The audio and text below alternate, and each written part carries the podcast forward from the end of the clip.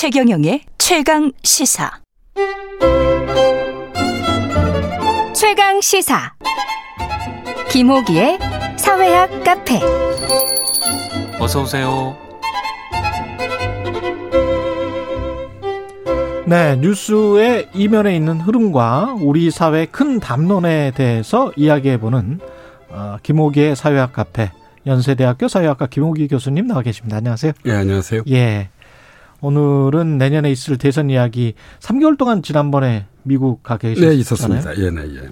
거기에서도 이제 여야 대선 상황은 좀 지켜보셨었죠? 예, 뭐 전공 중에 하나가 정치 사회학이라서요. 그렇죠. 예, 뉴스를 계속 지켜봤습니다. 흥미롭고 이채로웠습니다. 예. 이게 지금 판이 뭐 몇 번이 바뀌는지 모르겠습니다. 예, 지금 예. 계속 현재 그런 이제 뭐 변화가 아주 꿈틀대고 있는 것 그렇죠. 같습니다. 예. 미국에서도 여전히 한국 대선 관심이 있습니까? 미국 사람들? 어, 우리나라에 대한 비중이 최근에 무척 높아졌었잖아요. 예. 그래서 관심이 제법 어, 컸었습니다. 음. 예, 이 트럼프 정부에서는 이제 북미 관계가 큰 관심을 끌었고요. 그렇죠. 바이든 정부에서는 BTS 등 이른바 K 열풍이 계속돼 왔기 때문에 예, 우리는 이 나라 대선에 뭐 나름 관심이 있었습니다. 미국 민주주의 연구자 중에 야스차 뭉크라는 사람이 예. 있는데요.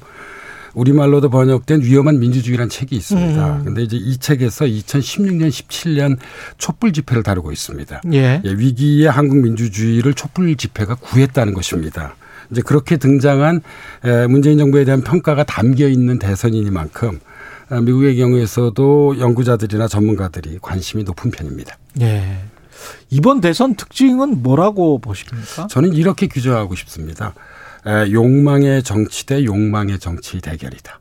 욕망의 정치 대 욕망의 정치. 다른 말로 하자면 욕망의 보수 대 욕망의, 욕망의 진보. 진보. 이거 좀 말씀을 드려보자면요. 예. 현재 보수를 특징 짓는 것은 것은 오직 하나입니다. 정권 교체라는 욕망입니다. 예. 그러니까 과거에는 안보 보수도 있고 시장 보수도 있었는데 이제는 정권 교체라는 욕망 하나만 남아 있는 것 같습니다. 그러네요. 안보 보수, 시장 보수 이게 다 없어졌네. 예, 진보도 사실 크게 다르지 않습니다. 예.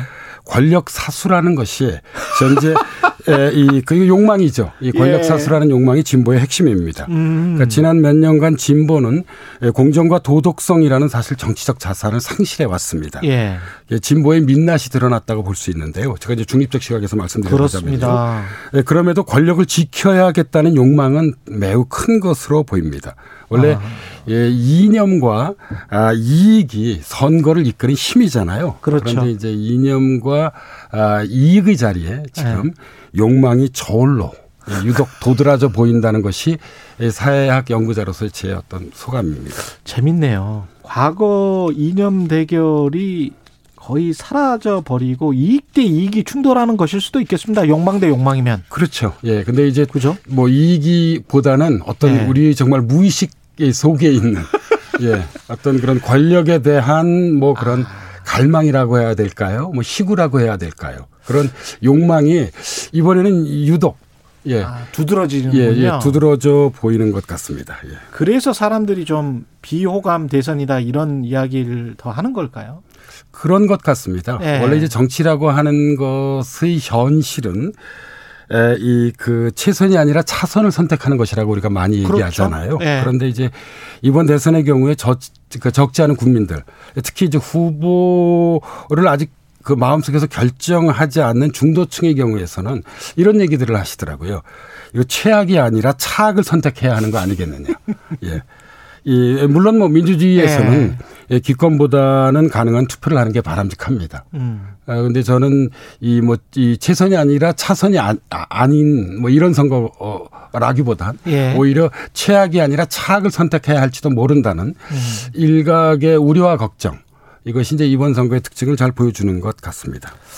이게 특히 이제 선거 전 양상이 정책이나 공약이나 이런 게 좀 많이 나왔으면 좋겠는데 뭐 그거는 뭐 거의 다 비슷비슷한 것 같고 후보 가족 리스크 뭐 이런 이런 것들이 너무 많이 나오니까 어떻습니까? 이런 것들이. 좀 두 가지를 좀 말씀드리고 예. 싶은데요. 하나는 그러니까 이 우리나라 정치 문화가 유럽의 정치 문화보다는 어, 미국의 정치 문화에 가깝습니다. 음. 그러니까 이제 뭐 잘 아시겠지만은 예. 미국에서는 후보 가족의 사생활에 대해서 유권자들의 관심이 높잖아요. 서로 손가락질하고 예. 뭐. 근데 예. 이제 이것은 이제 역사적으로 유럽은 개인을 중시하는 반면 미국과 우리나라는 이제 가족을 중시하는 뭐 야. 이런 전통에서 비롯되는 것인데요. 예. 일종의 정치 문화이기 때문에 사실 천천히 바꾸어 가지 않는 한 뭐 이런 경향은 전 계속될 거라고 볼 수 있다는 점을 하나 말씀드리고 싶고요. 합리적으로 예. 보이지가 않긴 해요. 예. 예. 다른 하나는 음. 그럼에도 불구하고 어, 이 그 가족의 사생활이 아니라 예. 사실 이 가족의 사생활 속에는 불법 행위도 좀 포함되어 있는 거잖아요. 그렇죠. 이에 대해서는 사실과 진실을 규명할 수밖에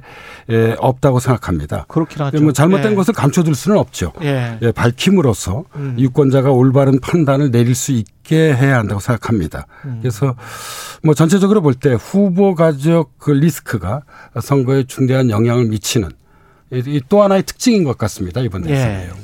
예. 윤석열 후보는 정치 경험이 거의 전무하다시피 하고요. 이재명 후보도 사실은 행정 경험은 풍부하지만 국회 경험은 없거든요. 예. 예. 그러니까 정치 정치 경험 이쪽에 여의도 정치는 또 모른다. 이렇게 말할 수 있고. 이거에 대해서는 뭐 제가 개인적으로는 저는 어, 세 가지 정도를 좀, 예, 그, 이, 생각하고 있는데요. 예. 첫 번째로는 예, 국회의원 경력이 전혀 없는 그렇다고 한다면 왜 이 두 사람이 예, 주요 정당의 후보가 될 수 있었는가에 아. 대한 이유를 생각해 봐야만 합니다. 그러니까 당내 경선 과정에서 이재명 후보는 국무총리를 역임한 이낙연 후보를 이겼고요. 음. 윤석열 후보 역시 정치 경력이 풍부한 이 홍준표 후보에게 승리했습니다.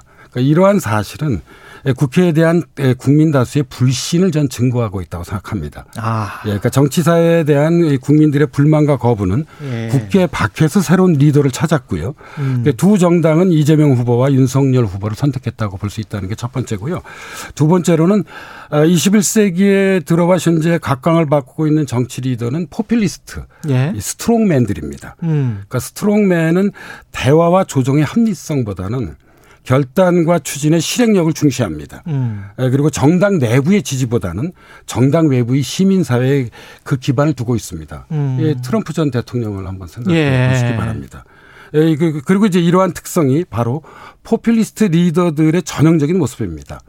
예, 근데 그게 두 후보 다에게 나타나고 있다. 예, 그러니까 개인적 후보의 특징을 고려할 때 예, 우리 정치는 현재 예, 이재명 후보와 윤석열 후보와 같은 포퓰리스트 리더들에 의해 주도되고 있다고 어, 볼 수 있다고 저는 생각하는 편입니다. 이 경향신문 칼럼에서 포퓰리즘과 탄, 뭐- 탈진실 시대의 첫 번째 대선 네. 이렇게 지금 이번 대선을 규정을 하셨었어요. 예, 뭐 이제 그런 예. 맥락이죠. 음. 어, 그러니까 아, 이 21세기 포퓰리즘은 음. 우리가 20세기 포퓰리즘을 이제 인기 영합주의라고 그렇죠. 본다면 21세기 포퓰리즘의 특징은 정치적 대립을 엘리트 기득권대 죄송합니다. 음. 예. 일반 국민에서 찾았습니다. 아, 아, 근데 현재 대선에서 보면 보수와 진보가 서로를 다 기득권 세력으로 규정합니다.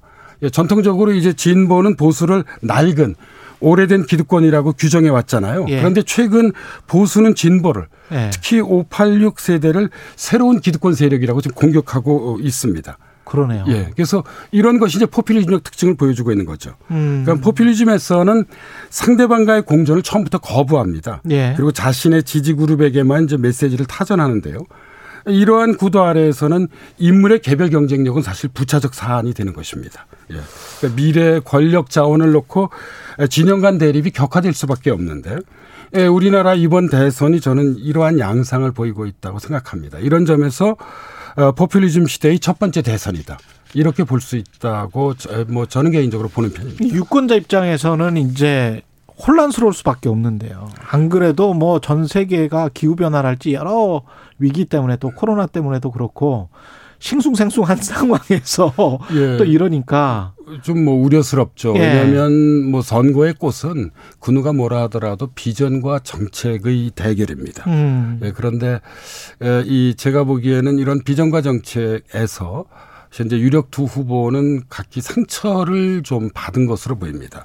원래 이재명 후보와 윤석열 후보의 이그 출발의 키워드는 공정이었습니다. 예. 어, 그런데 이제 이 공정이 상처를 입었던 거죠. 음. 그러니까 이 후보의 경우는 이제 대장동 의혹 사건이 있었고요. 그렇죠. 그리고 윤 후보의 경우는 고발 사주 의혹도 있었고 그다음에 현재 부인 리스크도 있습니다. 예. 예. 그래서 뭐 크게 보자면 이, 이 후보는 이제 한국 사회의 대전환. 음. 그리고 이제 윤 후보는 시장과 민간을 중시하겠다는 것을 현재 내걸고 있는데요.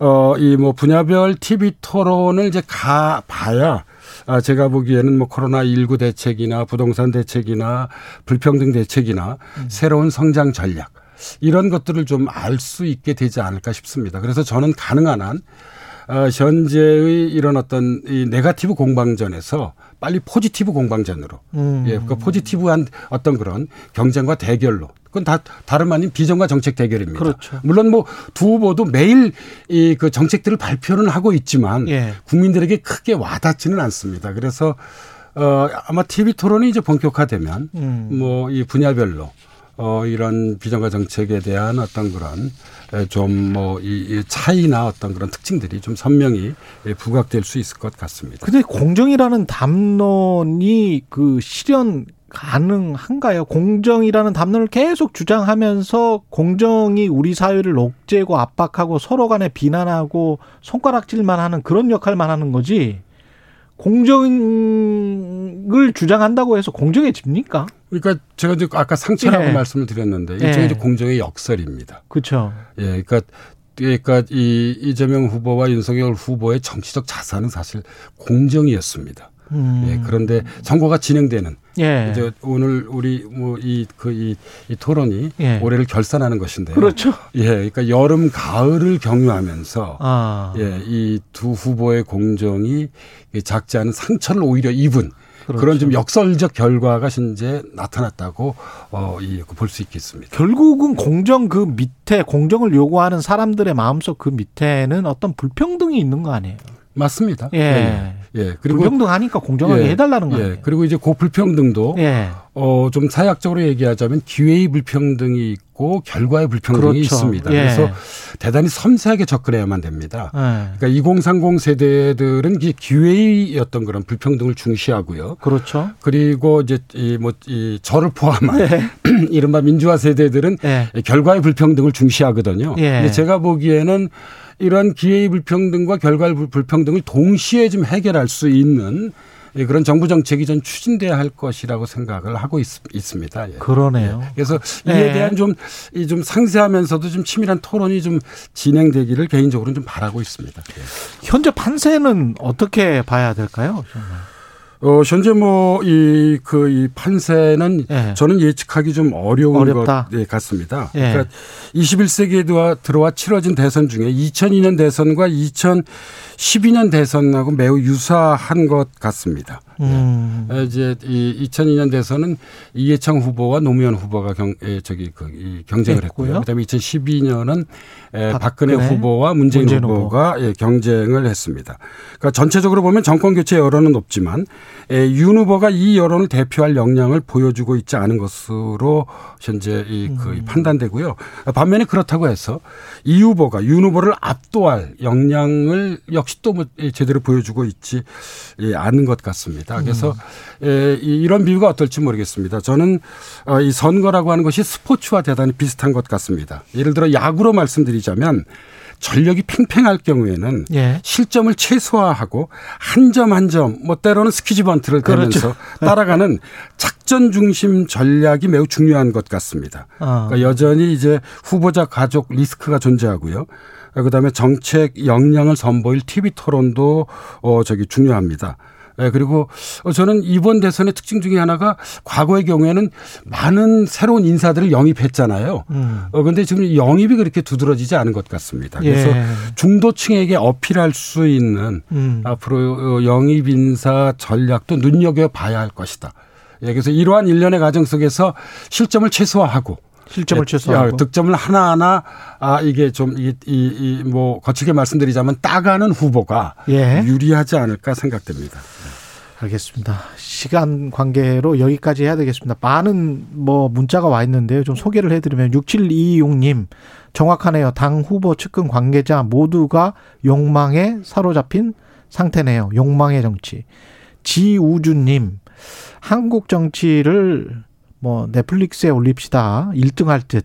8807님 더 이상 보수 진보라는 정의는 쓰지 말아야 할 듯. 이렇게 말씀하셨네요.